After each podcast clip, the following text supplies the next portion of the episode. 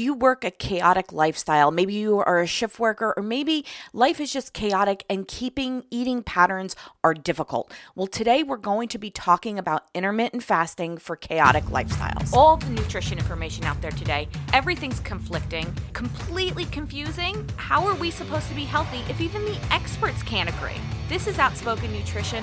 I'm your host, Laura Timbrook, and we're going to break it all down. Hey, everybody, welcome. If you listened to my previous podcast about intermittent fasting, you probably got the impression that I wasn't a big fan of intermittent fasting. And back then, I wasn't. I did see that some people it did work, but a lot of people it didn't. And there was one real big reason that stuck out, and it's because intermittent fasting was just a way of really eating less food for many people that it was working for. And, you know, for me to look at the diet, and it just really didn't seem like a solid diet. However, over the last, I think it's been almost two years now, I've actually seen intermittent fasting in certain circumstances work really well.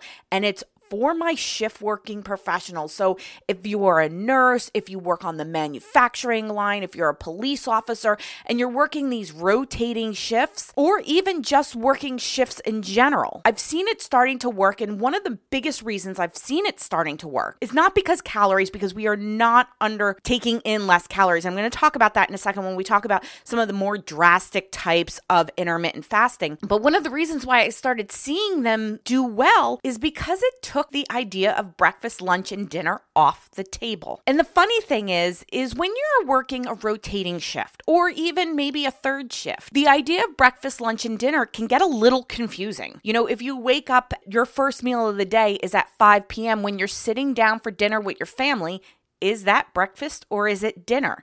It becomes very confusing on what foods we're supposed to eat at what time when we work a typical nine to five job. Breakfast foods look a little bit dinner different than dinner foods. Lunch foods, you know, breakfast is usually maybe our cereals, our eggs, and things like that, where dinner is our proteins and our vegetables and our carbs, and lunch is like kind of like a smaller cut down version of maybe what our dinner is, or maybe it's a sandwich. But when we're starting to work rotating rotating shifts and we're eating different schedules. Uh, you know, our breakfast is technically dinner with the family. You know, it becomes very confusing what foods to put where. Well, intermittent fasting takes that off the table and it becomes feeding time and fasting time. And one of the biggest things too is when you're working a rotating shift, which now becomes even harder because you can't even keep any type of eating pattern. Again, that feeding and fasting time becomes much easier to understand. It doesn't matter if we're eating cereal or yogurt or steaks at certain times. It doesn't matter because it's just feeding and fasting time. And I want to talk really about really two specific types of intermittent fasting times. Now, there are some intermittent fasting times that get way dramatic, you know, where we're only eating four hours of the day and we're fasting 20, or maybe we're only eating one day and fasting the second day. This is not the intermittent fasting I am talking about. Those I still don't like. They're still not properly nourishing your body. And unless you've been with a doctor and the doctor is recommending that, I say steer clear. You're just really kind of creating this, you know, storm within your metabolism, and it's just not going to work well long term. But when we're talking about intermittent fasting times, that might be 10 hours of feeding and 14 hours of fasting, or eight hours of eating and 16 hours of fasting, this is where I see it really starting to work. Now, I do know some people that do six hours and 18 hours fasting. This is really where I start seeing the calorie count getting way too low and we're losing weight just because we're simply not eating enough. So I like to use the 10 and 14. That's my preference.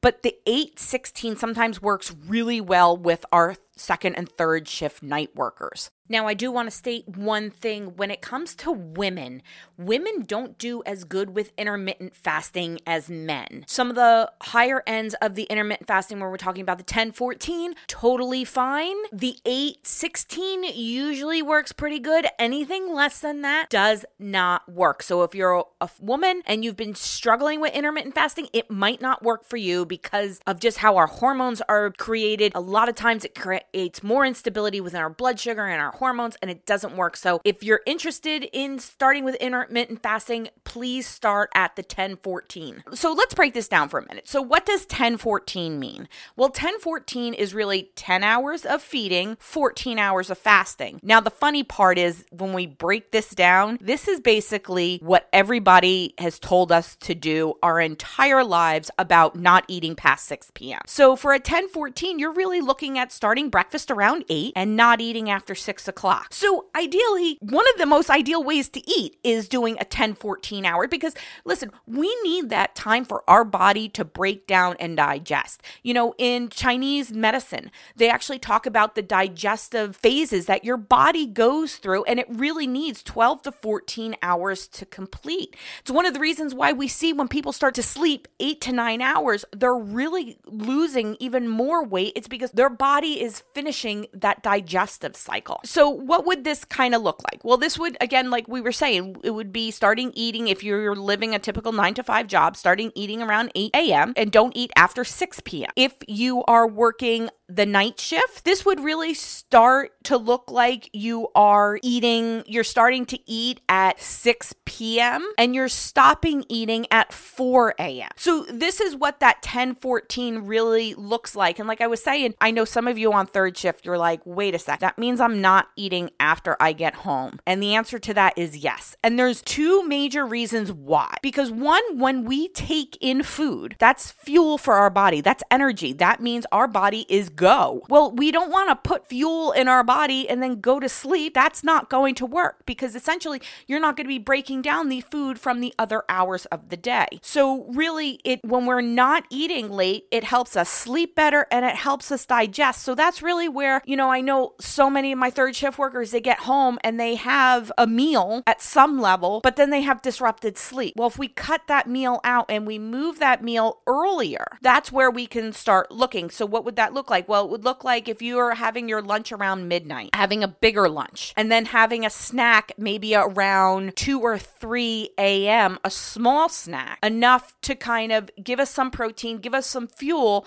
But when we get home at like 6 or 7 a.m., we can go to sleep. So that's really what we're looking for. Now, I know for some of my third shift workers, even eating that late is a little too much. So we might have to shift it back. And that's where we're talking about the eight hours of feeding and the 16 hours of fasting. So for those of us that work a nine to five, this would be more like eating at 10 a.m. and don't eat after five. Or for our night shift workers, it will be you know, starting eating at 5 p.m. and then stop eating by 1 a.m. So for someone like that, you would really be having, you know, um, let's say you eat dinner with your family at 5 p.m. This is your first meal of the day. Your second meal of the day might be before you even go to work. Maybe you're having something small at like 10 or 11. And then you can have actually a larger meal as your last meal at like 1 a.m. And then you will have that rest of the time to start digesting and then going to sleep. It really depends on your pattern and what you feel better with.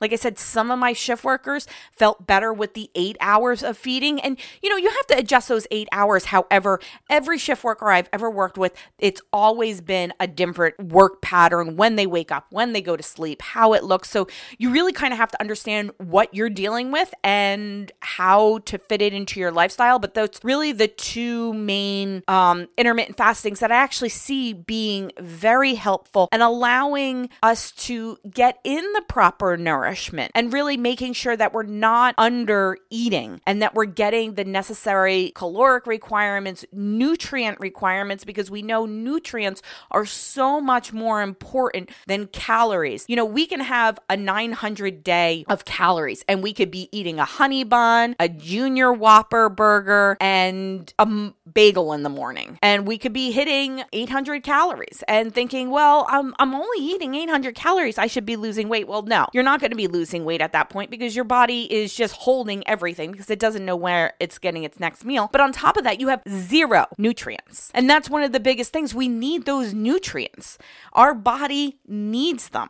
So we really want to make sure that our caloric count is good for what we're doing, but also has that nutrient density because that nutrient density is so much more important than that caloric count. The caloric count counts to a point, but the nutrient dense, that's what we want. We want foods that have vitamins and minerals and are going to support our overall body functions. Um, so that's really what we're looking at. So I don't no longer hate intermittent fasting. I hate the intermittent fasting that goes beyond um, less than six hours of eating and more than 18 18 and over hours of fasting unless you're working with some health professional that has told you and I'm saying health professional by really saying I should say a licensed health professional because there's so many health professionals out there that don't have any board certification, have any licensing. We need somebody if you're going to work with something like that, you need to be make sure you're being monitored and that you're not doing something that's later on going to harm your nutrition. I hope you guys enjoyed this episode. If you find yourself living that chaotic lifestyle, not knowing when to eat, not knowing how to do it, maybe intermittent fasting might work for you. I hope you guys all enjoyed this episode, and I will talk to you next week. As always, don't forget to eat your effing veggies.